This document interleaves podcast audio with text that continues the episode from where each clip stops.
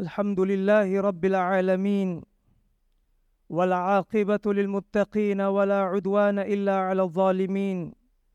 وأشهد أن لا إله إلا الله وحده لا شريك له فهو ولي المؤمنين. وأشهد أن سيدنا وحبيبنا محمدا عبد الله ورسوله سيد الأنبياء والمرسلين. اللهم صل وسلم وبارك عليه وعلى آله وأصحابه أجمعين أما بعد فيا عباد الله أوصي نفسي وإياكم بتقوى الله وطاعته فقد فاز المتقون Saudara-saudara sidang Jumaat yang dikasihi sekalian, sama-samalah kita berpesan untuk meneruskan usaha bertakwa kepada Allah Subhanahu wa taala, melaksanakan segala yang telah Allah perintahkan dan berusaha sedaya upaya menjauhi segala tegahan dan larangan Allah dalam membina keluarga kita dalam ketaatan serta ketekunan beribadah kepada Allah. Semoga kita, keluarga serta masyarakat diberikan keredaan dan kejayaan dari Allah Subhanahu wa taala yang berkekalan. Sidang Jumaat rahimakumullah. Pada khutbah yang lalu kita telah mendengar bagaimana kepentingan peranan ibu bapa dan khususnya peranan kita sebagai ayah jika kita mempunyai anak-anak dalam membentuk keluarga yang berjaya lagi bahagia, keluarga yang dibina di atas asas takwa, berbekalkan kasih sayang, ketenangan serta rahmah seperti yang digambarkan Allah Subhanahu wa taala di dalam Al-Qur'anul Karim. A'udzu billahi minasyaitonir rajim. An khalaqa lakum min anfusikum azwaja litaskunu ilaiha wa ja'ala bainakum mawaddatan wa rahmah. Inna fi dhalika laayatil liqaumin yatafakkarun. Yang bermaksud dan di antara tanda-tanda kebesaran Allah Subhanahu wa taala adalah Allah menciptakan bagi kamu wahai kaum lelaki isteri-isteri dari jenis kamu sendiri yakni dari jenis manusia supaya kamu hidup tenang bersamanya dan dijadikan di antara kedua kamu itu kasih sayang dan belas kasihan mawaddata wa rahmah. Sesungguhnya yang demikian itu mengandungi tanda-tanda bagi orang-orang yang berfikir. Begitulah agama Islam agama yang kita cintai meletakkan panduan yang amat jelas bagaimana kita membentuk institusi keluarga dalam kita berusaha mencari keredaan Allah Subhanahu wa taala di dunia dan berterusan di akhirat. Bagi agama kita tiada kekeliruan maupun kecelaruan apakah bentuk apakah rupa institusi keluarga bahawa ia bermula dari perhubungan yang sah di antara seorang lelaki dan wanita Begitu juga Allah Subhanahu wa taala menjelaskan dengan sejelas-jelasnya dalam surah An-Najm ayat 45 wa annahu khalaqaz zawjaini dzakara wal unsa dan bahawa sesungguhnya dialah yakni Allah yang telah menciptakan pasangan dalam bentuk lelaki dan perempuan. Meskipun begitu saudara yang dikasih sekalian, hari ini terdapat beberapa pola pemikiran dan begitu juga gaya hidup yang boleh menyemai benih-benih kekeliruan dalam pembentukan institusi keluarga. Sebahagiannya memberi gambaran bahawa keluarga boleh juga dibentuk selain daripada seorang lelaki dan wanita.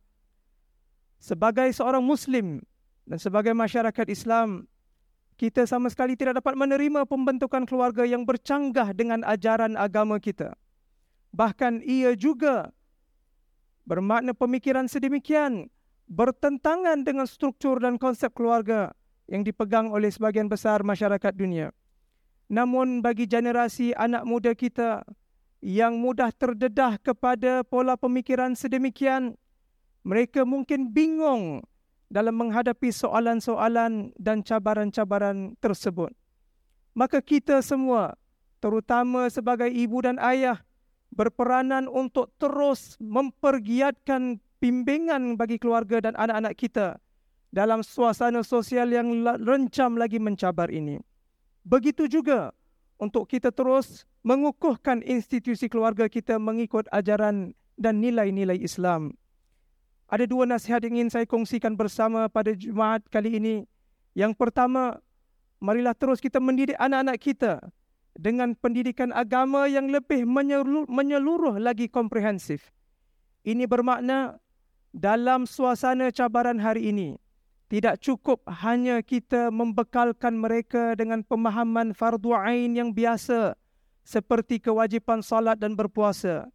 Di samping kita menanamkan asas-asas agama, ibu bapa hari ini juga perlu memiliki pengetahuan yang wajar untuk membimbing anak-anak kita dan keluarga kita dalam berhadapan dengan persekitaran kehidupan dan zaman mereka yang amat mencabar kita juga harus mendengar luahan, pandangan dan perspektif anak-anak kita berkaitan perkembangan sosial sedemikian. Kerana apabila anak kita merasa senang untuk meluahkan pandangan, untuk bertanya, untuk berbincang dengan ibu bapa, maka lebih mudah bagi kita untuk menasihati mereka dan memberikan panduan yang tepat lagi wajar dan sesuai bagi masalah yang mereka tanyakan. Yang kedua, sidang Jumaat rahimakumullah. Kita perlu menangani isu dan cabaran-cabaran masa kini, kerencaman dan perkembangan dengan penuh kematangan serta berpandukan hikmah yakni kebijaksanaan dan juga rahmah yang merupakan asas agama kita. Walaupun kita jelas menolak sesuatu aliran, kita tidak seharusnya menghina ataupun mengherdik.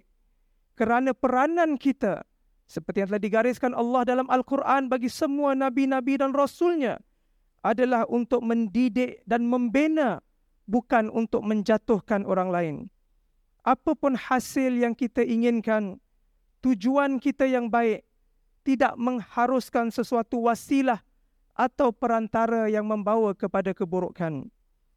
Bayangkan saudara sekalian, jika kita berkeras dengan mengecam seseorang, mengecam sesuatu kumpulan, menggunakan kata-kata yang kesat lagi menghina, kita hanya menanam sifat kebencian yang boleh membawa kepada permusuhan dan perbalahan dan yang lebih utama lagi memberi gambaran yang amat tersilap kepada anak-anak kita bahawa agama kita agama yang mengajak kepada kekerasan sedangkan agama Islam agama yang amat suci lagi murni yang sentiasa membawa kepada kesatuan dan juga membawa kepada keihsanan. Sama-samalah kita ingatkan diri kita bagaimana Allah Subhanahu wa taala menasihati nabinya Musa dan nabinya Harun alaihi tatkala mereka diutus untuk berdepan dengan Firaun, seseorang manusia yang angkuh lagi bongkak, manusia yang mengaku dirinya sebagai Tuhan. Tetapi Allah Subhanahu wa taala berpesan kepada nabi-nabinya, faqula lahu qawlan layyina la'allahu yatadhakkaru aw yakhsha.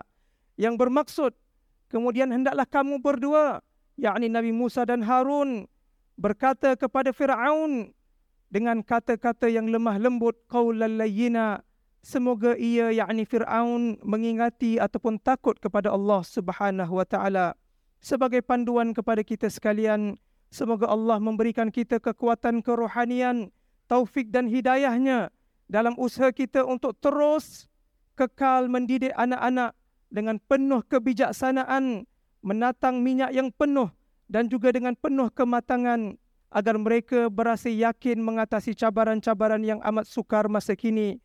Semoga kita diampunkan Allah di atas segala kesilapan dan kelemahan. Aku lu qauli hadza wa astaghfirullahal azim li wa lakum fastaghfiruhu innahu huwal ghafurur rahim.